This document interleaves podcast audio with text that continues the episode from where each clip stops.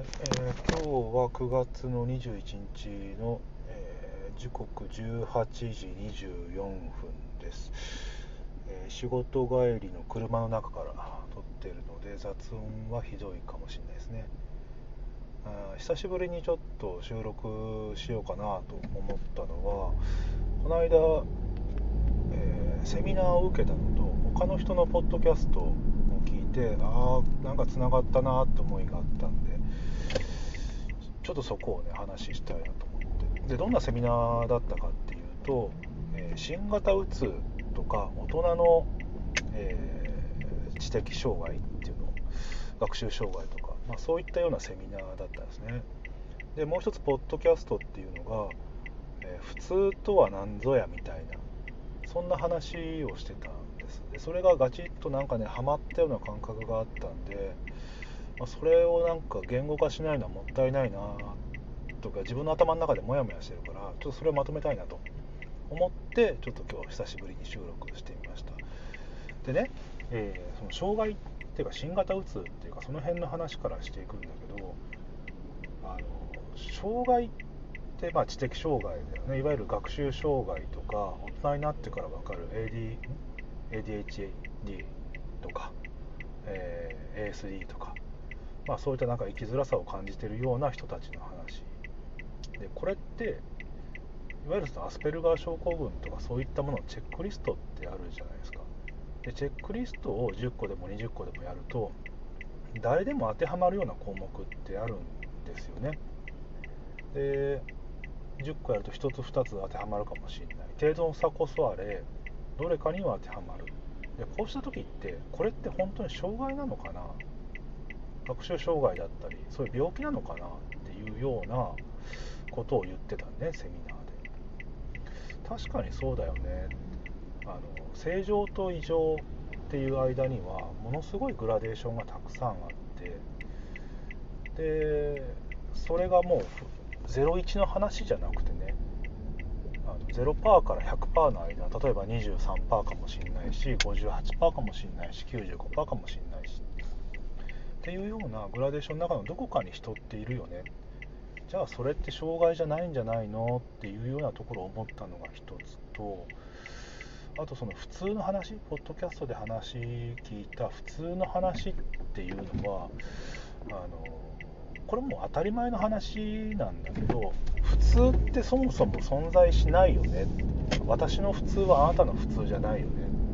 っていうのはみんな知ってる話じゃないですか。日本と海外の普通は違うし。ね。でそれをねみんな知ってるはずなのになんか自分の基準で全部考えてしまってあの人は普通じゃないとか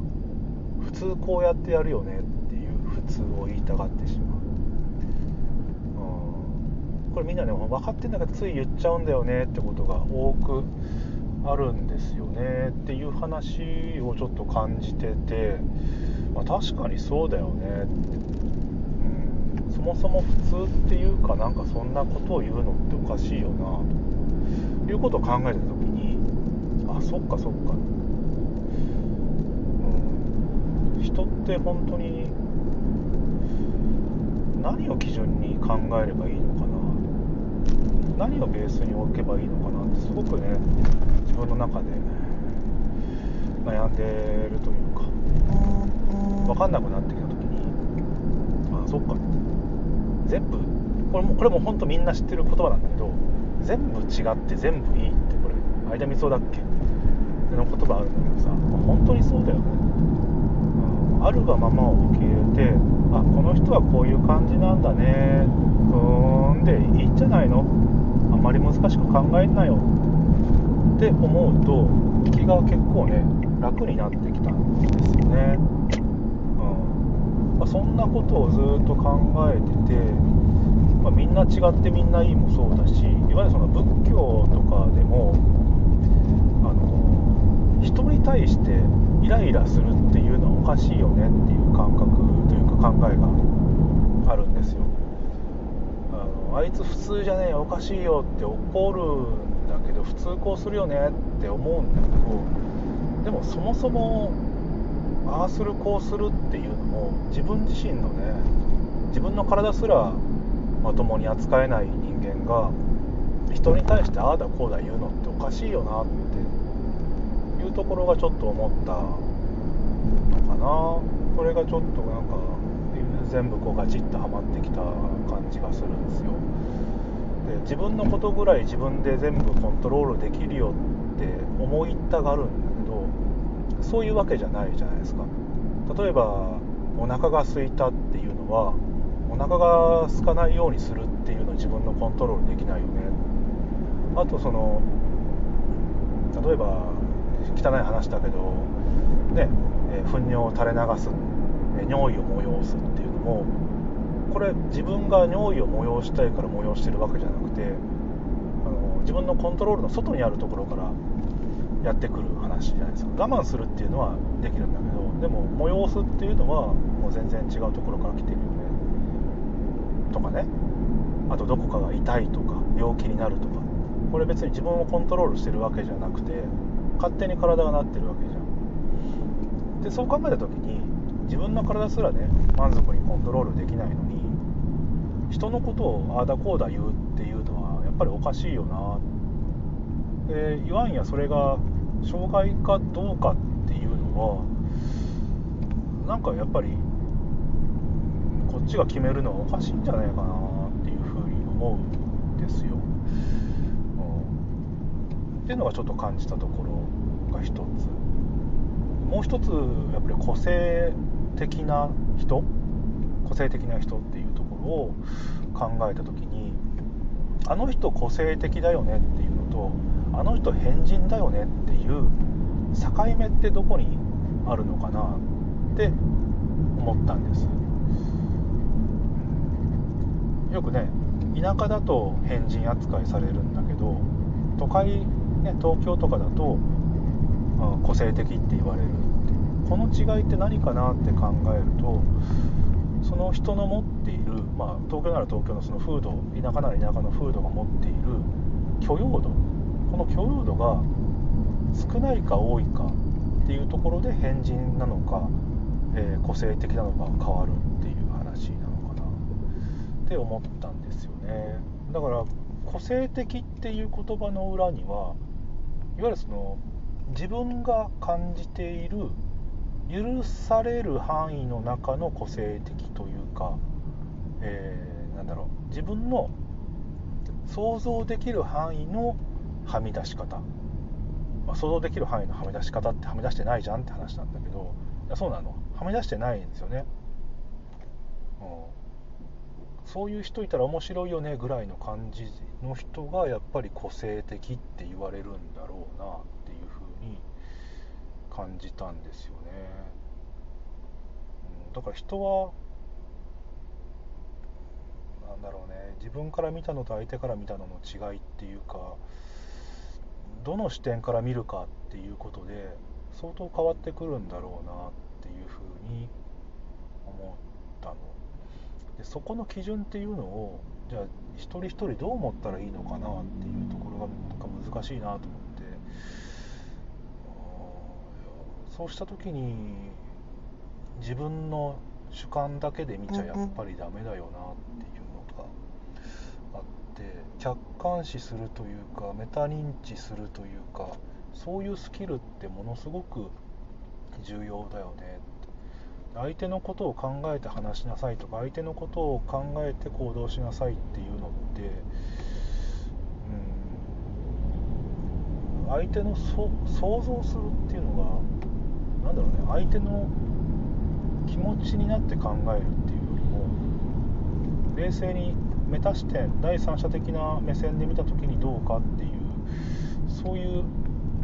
基準が必要になってくるのかなって思ったんだよね。でそれをトレーニングするのはどうしたらいいんだろうねっていうのを今悩んでるとこなんですね。会社でもなんつうかなどうすればいいかとかいろんな方策を考えて今の問題点を考えたりする時についついね人って自分の目から見たところだけの課題を言っちゃうんですよ。あの枝葉の葉っていうんですか。で枝葉の葉の方が具体的な話になりやすいから対策とかも盛り上がるんです。いろんなアイデアが出てくるんですけど。でもその大元のそもそも根本問題って何だっけとか今の課題って対極的に見たらどうなのかなっていうところを考えるとやっぱりね人って考えつきづらかったり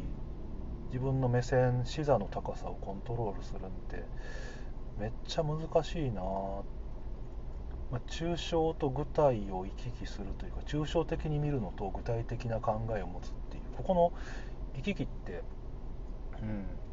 トレーニングしないと本当に難しいんだよね人ってって思っちゃいました、何の話を今してんだろうなって自分でも思ってるところなんだけどなんかちょっとね難しいよなって思いました、うん、だからでもこれってなんだろうなその言語化をしないとうまくモヤモヤしたまんまの中で終わっちゃうんだろうねって思って人って最初の話に戻るんだけどいろんなグラデーションの中にいて X 軸 Y 軸 Z 軸いろんな座標の中で自分の考えとか自分の状況っていうのはいるわけででそういう図解というか位置づけ、まあ、その人のその人のいる位置のマップっていうのをうまく頭の中に描かないと相手のことも思いやれないしでも相手のことを思いやってばっか気を使ってばっかりじゃ意味がないからじゃあその人に対してどういうふうなアプローチをすると自分がやりたいようにやっていけるんだろうなとかそもそも相手のことをどこまで考える必要があるのかなとか。相手にどう見られたらいいのかな相手に見られる必要はないのかなとか考え出すともうキリがなくなってくるんですよね。っていう話をねいろいろ考えてて。これはあのうちの会社の若い子たちに話をするとめっちゃ嫌がられるんですよね。また変なこと言ってるみたいな。理屈っぽいとかって言われるんだけど確かに理屈っぽいかもしれないんだけど同じような考えとかこういう思考の癖っていうのをつけていかないと、うん、うまく仕事も回んないし人生も多分楽しくないんだろうなっていうふうに思うんですよ。まあ、それは人人それぞれじゃあ人それぞれだから別にいいんだけどさだからその目線の話人生がどう楽しいかとか一方的な目線だけの話で言うとよくドラマとか映画にあるいわゆるそのインテリ層が頭でっかちくんがうまくいかずに現場叩き上げというかそういう人たちが、えー、頑張って、えー、そのインテリ層を突き崩す。で成功する、うん、そういうのって多いじゃないですか。でもこれって一つだけの目線の話でじゃあ例えば官僚ね叩かれてますけどいろんなことでね叩きやすいですけど官僚の人たちはどういう考えでどういう力学で、えー、動いているのかどういう仕組みで決定されていくのか、まあ、こういうとこってめちゃくちゃ分かんないっしょ。俺も分かんないっす。でも会社でも同じようなことがあって現場の意見と本社の意見って食い違ってきてて、えー、現場からは本社のやつら何も分かってね現場のこと知らねえっていう意見も多いんだけど本社からするといやいやそうは言ったって全体の流れから見るとおかしいよねこうしなきゃいけないよねっていうここが相入れないんですね。でここがもうできないできないとか分かんないだけだったらダメだからもう断絶をなんとかなくしていきたいというふうに思うんだけれどもそれってやっぱりタ的な感じで相手の立場に立って考える。もう本当に道徳的な話だね。もうそこにしかないのかな。もう一つ言うと自分がその人の立場だったらどう動くのかな。どう動くべきなのかな。っていうことを常に考えながらやっていかないとその人っていうのはいろいろと成長していかなんじゃないかなって思う次第である。というね結論が何なのか分かんないまんまなんだけど、えー、もやもやしたところが積もり積もってきたんでちょっと言語化してきました。このモヤモヤを皆さんにもプレゼントしたいと思います。それじゃあまた。